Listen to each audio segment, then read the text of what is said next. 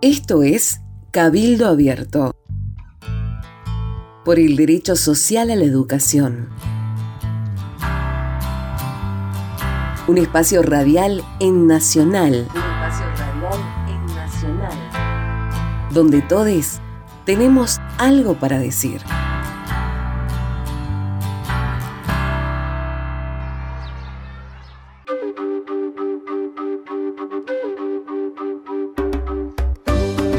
Hola, soy Emma Bellido, tengo 7 años y voy a la, escuela Dr. Julio Mayorga.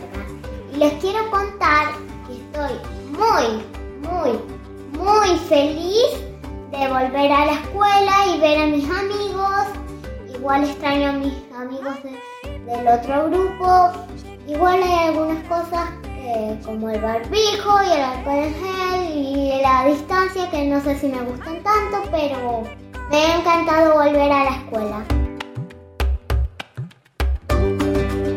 Frente a la decisión del gobierno de Mendoza de retornar a la presencialidad absoluta a partir del 2 de agosto en todas las escuelas de la provincia, que incluyó jardines maternales, salas de 4 y 5 años y aulas de primer ciclo de nivel primario, el Cabildo Abierto por el Derecho Social a la Educación expresaba públicamente. Los informes diarios del Ministerio de Salud de la provincia no indican una baja en los contagios de COVID-19 durante el mes de julio. Muy por el contrario, la progresión de la última semana demuestra un aumento o al menos una tendencia estable de los mismos. La situación de infraestructura de los establecimientos educativos no aporta una garantía confiable para sostener las medidas de protocolo que impone actualmente la pandemia.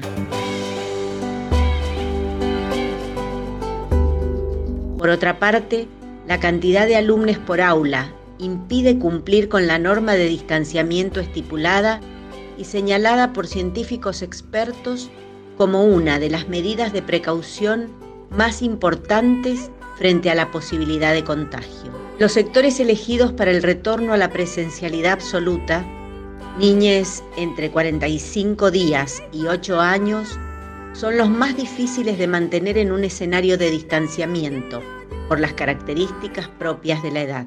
La decisión, adoptada por el gobierno provincial, contradice e incumple las resoluciones tomadas a nivel nacional en la reunión del Consejo Federal de Educación, donde se estableció continuar con protocolos similares a los dispuestos para el periodo anterior al receso invernal en las escuelas, constituyéndose en un grave precedente que coloca a Mendoza en una situación contraria al sistema federal prescripto en la Constitución Nacional.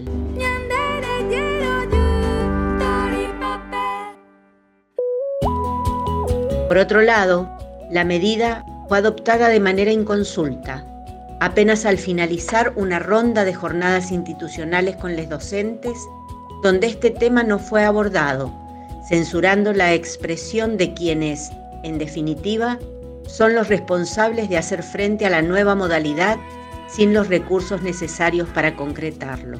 Lamentablemente, el gobierno de la educación desperdició una excelente oportunidad para discutir con los trabajadores de la educación políticas públicas de fondo y resoluciones para enfrentar la coyuntura, apelándose incluso a una suerte de encuentros de autoayuda que poco o nada aportan a las necesidades de los protagonistas del hecho educativo.